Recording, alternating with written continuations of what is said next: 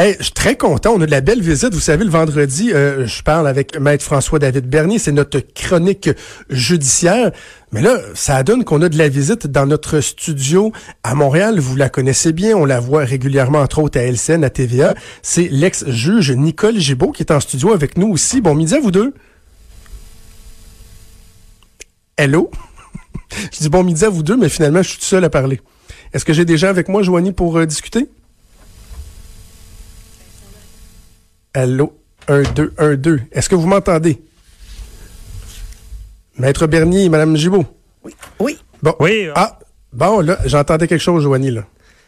OK, on est là. Bon. Désolé. oui. Non, mais c'est la joie de faire de la réseau à distance. Moi, je suis dans notre superbe studio de Québec. Vous, vous êtes dans notre studio de Montréal. Alors, bon midi à vous deux. Bon midi. Salut! Très Jonathan, j'ai appelé du renfort. Ben oui, ben oui. Pas, pas que j'ai pas du plaisir à te parler, François David, Non, mais d'avoir euh, Madame Gibault euh, avec nous, franchement, euh, c'est un gros plus. D'autant plus que je voulais qu'on parle d'un dossier qui euh, qui a été beaucoup médiatisé et comme c'est souvent le cas, j'ai l'impression que lorsque le verdict va tomber, ça va encore prendre beaucoup, beaucoup d'ampleur. C'est euh, Michel Cadotte qui est euh, accusé du meurtre de sa conjointe. Bon, plaide la compassion. Le jury est en train de délibérer. Peut-être euh, commencer par nous, nous, nous résumer, je vous laisse euh, vous chicaner pour reprendre la parole, nous résumer c'est quoi les, les, les différents verdicts possibles? Vas-y, Nicole. Euh, ben, écoutez, euh, il y a deux verdicts possibles. Seulement deux verdicts possibles, c'est-à-dire le meurtre non prémédité, deuxième degré, et l'homicide involontaire dans les circonstances, euh, maintenant qu'ils sont séquestrés, c'est-à-dire coupés de tout lien, peuvent pas nous écouter, peuvent pas lire les nouvelles ou les entendre. On peut dire que la défense a voulu également présenter une défense de nécessité, ce qui a pas passé, là, parce que il y, a- y a aucune nécessité, il y avait pas de danger imminent, euh, il y avait pas de, de- il y avait d'autres c'est ça. Jonathan, je pense que ça vaut la peine que Nicole, la nécessité, c'est quoi? Ben, euh, Ouais. euh, ici, je- ce que j'ai compris, puis je vous avouerai que les sourcils m'ont frappé l'eau du front, là, parce que j'en revenais juste pas, là. Euh, une défense de nécessité, il aurait été dans l'obligation de terminer sa vie euh, euh, par amour pour elle. Je, je peux comprendre là, la détresse et tout ça, là, mais honnêtement, ça prend des critères fondamentaux. Il y, y a des critères à respecter pour une défense de nécessité, c'est-à-dire qu'il y a un danger imminent pour la sécurité et la santé de la personne, de Monsieur Cadon, pour évidemment euh, également, est-ce qu'il y a d'autres solutions que, que de mettre un oreiller sur la, la- le, le visage? Et est-ce qu'on balance là qu'on aurait pu éviter le tout par une autre solution? Il y a une, une espèce de proportion à garder. De balance. Puis je peux donner un, un exemple euh, assez euh, vulgarisé, si on peut dire, Jonathan. Euh, moi, je pense que la nécessité pour tuer quelqu'un, ça pourrait être exemple un crash d'avion. L'avion, euh, c'est pour ceux qui ont vu euh, les survivants, l'avion tombe à, nulle part. Il y a quelqu'un qui, est vraiment proche de mourir, mais dans des souffrances intolérables, blessé gravement, puis il n'y a aucune possibilité de ressources, d'aide quelconque, et quelqu'un mettrait fin à sa vie parce que euh, ça allait arriver, puis c'est des souffrances intolérables. Peut-être qu'on serait là parce qu'il y avait, il y aurait pas d'autre solution. Donc, je sais pas si l'exemple. Ben, je- j'ai aucune on idée, comprend. mais je sais que les trois critères doivent être présents. En tout cas, de toute façon, c'est pas le cas et je vous dirai que c'est- dans, dans Latimer, vous vous souvenez de Latimer? Tu sais, Ben le, oui. le père Richard qui, euh, ouais. c'est ça, qui a effectivement déposé sa jeune fille dans son véhicule, monoxyde de carbone, lui a enlevé la vie, etc. Donc, euh, ça aussi, ça avait été plaidé euh, et ça n'a pas passé du tout, là. Puis ça fait, ça fait des années de ça. Donc, euh, donc ça, maintenant, on peut en parler. Défense de, et ça, ça aurait permis un acquittement. Mais hors de, de normes, là, euh, c'est, c'est pas permis. Premièrement, parce que la juge a décidé que c'était pas permis pour, et en a fait l'étude avec les avocats vendredi et lundi.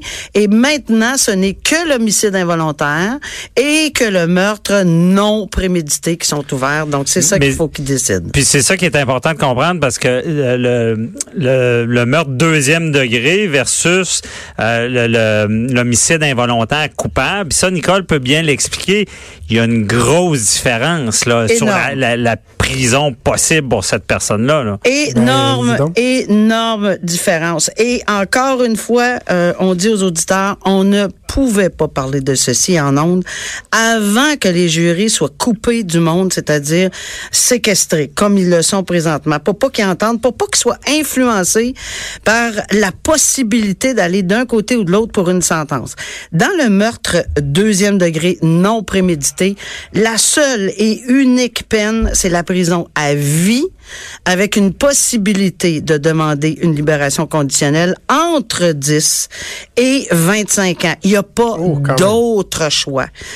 Lorsqu'il s'agit d'un homicide involontaire, il y a- la, la- ce qu'il y a comme différence, c'est que c'est entre zéro et la perpétuité. Il n'y a pas de Il minimum. n'y a pas de minimum, il n'y a rien. Donc, s'il y a quelqu'un sur les de- tu sais qui, qui qui est juré puis qui dit ah non non non, moi là je je veux pas être responsable de de de, de de l'envoyer en prison 10 ans, comme c'est arrivé dans la TME d'ailleurs. Il y a des jurés qui se sont sérieusement questionnés, ils ont jamais voulu imposer la peine de, de ils voulaient pas aller à, à ça, mais le juge leur a dit qu'il n'y avait pas le choix, mais en tout cas, c'est pour une histoire courte. qu'est-ce qui est arrivé dans, le ouais, tumeur? C'est ça, c'est intéressant. ça. il a déclaré euh, une partie de cette, euh, cette imposition de loi inconstitutionnelle, puis il a dit bon ben parfait, je vais aller avec le jury, je vais donner un an, puis un an de probation. Ben évidemment, il s'est fait ramasser par la cour d'appel puis la cour suprême.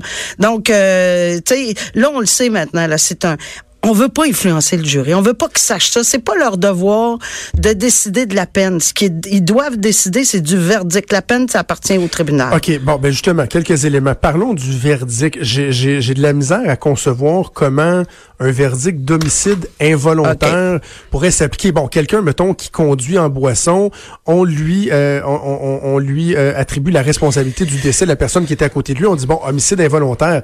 Dans un cas de, de- de meurtre par compassion, comment on peut plaider ou justifier l'homicide involontaire? Encore une fois, il y a, il y a- il y a- il y a des choses dans ce procès-là qu'on voit moins souvent. Puis on va demander à Nicole aussi de l'expliquer, mais c'est tout ce qui est de détresse psychologique, de, de l'élément de la- euh, dépressif au moment du geste. Là. Je pense que c'est là-dessus que ça se joue beaucoup. On là. appelle ça, pour euh, faire un terme très euh, légal, c'est de la responsabilité diminuée. Alors, lorsqu'on a euh, un meurtre de euh, deux non prémédité, la couronne doit prouver tous les éléments de l'infraction hors de tout doute raisonnable, dont son intention très spécifique au moment où il a posé l'oreiller sur le visage, d'enlever la vie sans que ça soit brouillé d'aucune façon par quoi que ce soit. Par contre, si, et c'est ici qui est intéressant de voir que la défense a mis en preuve des psychiatres, psychologues qui ont dit, écoutez, au moment où il a fait ça, il y avait un, une accumulation de tellement de détresse, de stress, de ci, de ça, appuyé par des experts, que ça a brouillé son intention, que j'appelle très spécifique, claire, nette et précise, et qu'à ce moment-là, il pourrait bénéficier. Et oui, c'est le cas pour une responsabilité diminuée, et ça devient moindre, ce qu'on appelle un homicide involontaire. Par contre, la couronne a mis en preuve de son côté, en contre-preuve, si on peut l'appeler ainsi, le docteur Chamberlain qui a dit non, non, non, non, un instant, là, moi, je suis pas d'avis avec les psychiatres et le psychologue de la défense. Ça n'a pas diminué sa, sa capacité. Il était nettement, pleinement conscient du geste et par conséquent, ça ne devrait pas diminuer à homicide involontaire. Ça nous rappelle les batailles d'experts. C'est ça. Puis, faut bien comprendre aussi. Euh, sais, pour vraiment diminuer l'intérêt, qu'il n'y ait pas d'intention, il y a aussi dans le mode deuxième degré l'élément que quelqu'un, exemple, quelqu'un qui donne un coup de couteau dans le cœur d'une autre personne, puis qui dit, ben, je voulais pas y causer la mort, il y a aussi l'élément de dire que euh, c'était évident que ce geste-là pouvait causer la mort. là. Donc, J'ai on peut j'ai- envie de faire Ouais. un parallèle pour vous. C'est quoi la différence entre Michel Cadotte et euh, l'ex-juge Jacques Delille, qui lui plaidait aussi d'avoir aidé ou d'avoir agi par compassion. Finalement, de mémoire, lui, il a été reconnu coupable de meurtre Hey. au Oui, mais il y a- premier il y a degré. pas- Mais il l'a Alors, pas Ouais, plaidé. C'est ça. Il Non. l'a pas plaidé. C'est ça le gros problème. Il l'a dit à la télé après. Il l'a dit à la Ouais. télé, Ah, il l'a non dit. Non, il- il- Ouais. non, mais il l'a même pas soulevé. Euh, Ce qu'on a su de ce, dans ce procès-là, c'est que par la suite, après que tous les délais d'appel et à la Cour suprême sont terminés, là, tout d'un coup, on apprend qu'il y aurait, c'est ça qu'il aurait, il aurait aidé sa conjointe euh, ou sa femme à, mettre fin à ses jours dans un élan de compassion, etc. Ça, c'est une version qui arrive après. Ça arrive après. Il n'a pas été euh, questionné. Il n'y a pas de contre-interrogatoire. il y avait l'élément, il y avait l'élément, est-ce qu'il aurait dû témoigner ou pas? Puis finalement, il ah avait décidé, parce que son avocat voulait qu'il témoigne, il avait décidé de témoigner. Il l'avait même pas dit à son avocat, apparemment. Ben, c'est ça. Puis la surprise de tout ça, je pense qu'il se sentait quand même convaincu d'avoir soulevé le doute raisonnable. Mais par la suite, il a fait ses déclarations. Ouais, c'est ça. Erreur. trop fort casse pas, comme on dit. Mais et par la suite, dans son entrevue, il avait déclaré ça, mais il faut se rappeler qu'en ce moment, il se sert de tout ça pour dire qu'il est en erreur judiciaire. Ouais, c'est ça. à, ce moment-là, bon, euh, Nicole, vous avez parlé de, la défense qui voulait amener le, le, verdict de nécessité. Est-ce qu'à l'autre bout du spectre, la couronne aurait pu justement exiger un meurtre au premier degré ou rapidement on a dit non, non, on va, on, suggère nous-mêmes de limiter à ça? je vais vous dire que dans un contexte pareil, je pense que la couronne, euh, d'abord, de un, à mon humble avis, parce que moi, depuis des années, je vois les deux côtés, et non pas juste le côté de la défense ou de la couronne. Alors, euh, je pense qu'on avait les éléments d'un meurtre probablement deuxième degré, parce que c'est dans les circonstances que cette preuve-là a été euh, analysée, c'est prémédité, euh, de propos délibérés. Est-ce qu'on avait tous les éléments? Je pense qu'en sous-pesant tout ça, la couronne a dit, garde, on va pas pousser plus fort qu'il faut. On a nettement les éléments d'un meurtre au deuxième degré parce que il est entré dans la chambre à la dernière minute, il a vu, ben, c'est-à-dire ça faisait longtemps, là, mais il a vu sa conjointe dans un état, la tête tombée, il en pouvait plus. bon, au moment même, ça serait là, là qu'il aurait posé ce geste-là. Donc, c'est pas les éléments nécessairement, parce que ça en prend beaucoup pour un prémédité pour les, propos délibérés. Puis pour les auditeurs, c'est à cause qu'on entend ça dans les médias là, tout le temps. Là. Bon, ne, puis erreur à dire, meurtre euh, prémédité qui ont dit premier degré et meurtre non prémédité deuxième degré. Mais c'est pas vrai. C'est pas parce que c'est un deuxième degré qu'il y a pas de préméditation.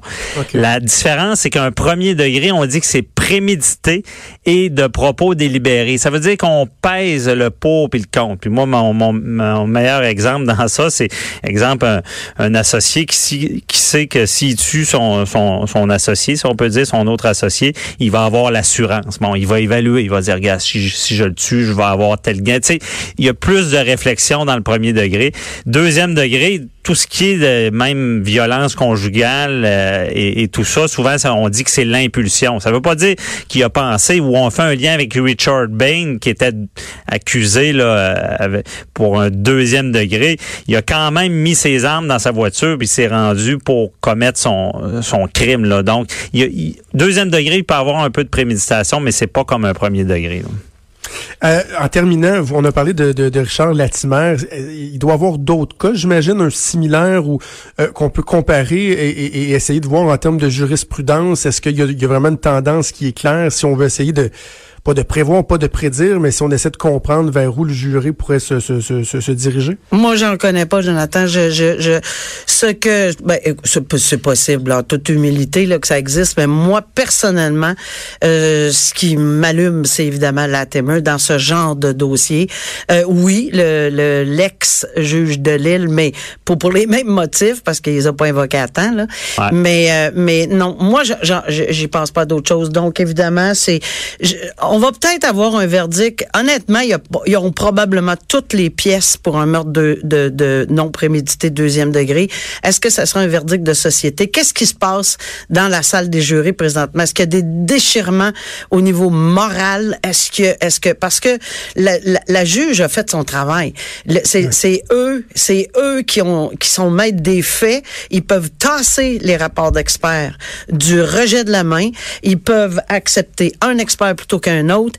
Euh, ils peuvent accepter une preuve plutôt qu'un autre. La crédibilité, ça leur appartient, mais le droit, par exemple, ça, ça appartient aux juges de les avoir dirigés.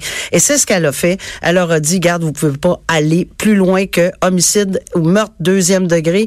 Euh, ça vient de s'éteindre. Voici ce qui est le doute raisonnable. Comment vous pouvez l'appliquer? Hmm. Qu'est-ce qu'on fait? Ça, c'est toutes des directives, mais c'est beaucoup, là. Ben, il y a 12 personnes mm-hmm. ordinaires qui sont enfermées et jamais Jamais, Jonathan, on saura pourquoi il rentre ce verdict-là. Puis il faut bien comprendre aussi que la détresse psychologique pour diminuer cette intention-là, c'est quand même, on voit pas ça souvent. Non. Il y a du nouveau. Et il faut se rappeler que ce procès-là est symptomatique d'un problème de société. En ce moment, on le voit pour tout ce qui est de l'aide à mourir. Attention, attention, attention, réserve et c'est ça, Oh. ça a été donné à plusieurs reprises les directives. Ce n'est pas le procès Non, de l'aide à mourir. faire- Ce n'est pas le procès des et c'est ce qu'on a et redit et même la couronne a été obligé, pas été obligé, c'est son devoir de le faire. Je comprends que c'est un verdict difficile. Je comprends que vous auriez peut-être le goût de faire le procès de tout ça. Ce n'est pas votre devoir. C'est beaucoup trop lourd. Laissez les politiciens, laissez les juristes, laissez. Ouais, ce n'est pas à vous de faire ça. Prenez pas ça sur vos épaules. Mais, mais on s'entend que ça peut alimenter Ah, la ben discussion publique Ben, c'est qu'on- qu'on- qu'on C'est va ce que je voulais dire. Non, euh, effectivement, le procès, ce n'est pas dessus, mais ça arrive à un moment où est-ce que Écoute, je pense que on, on a des gens en ce moment qui se battent devant les tribunaux pour l'aide à mourir. Euh, le gouvernement est un peu aveugle avec ça parce que quand je dis c'est un, un débat de société, c'est que ce n'est pas réglé malgré le jugement Carter de la Cour suprême, ce n'est pas réglé pour tout ce qui est de l'Alzheimer, euh, l'aide à mourir, c'est vraiment pas réglé puis ça arrive dans ce moment-là. Mais non, effectivement, les- le jury doit pas rendre une décision en fonction de la loi sur l'aide à mourir, c'est certain. C'était vraiment intéressant de vous entendre tous les deux. François David, on peut t'écouter dimanche. J'appelle mon avocat à Cube Radio. Madame Oui. la juge, parce qu'on vous appelle encore beaucoup comme ça. Merci beaucoup. Merci. Puis tiens, j'invite les gens, pourquoi pas, à se procurer votre livre. On m'appelle encore Madame la juge. C'est justement le nom de votre livre et on peut euh, en apprendre plus sur votre parcours qui est franchement inspirant et fascinant. Nicole Gibault, merci beaucoup. Merci. Ça m'a fait Merci. grand plaisir, Jonathan. Merci. Bon week-end à vous deux. On Bon fait une pause, on revient dans quelques minutes. Jusqu'à 13. Trudeau, le midi.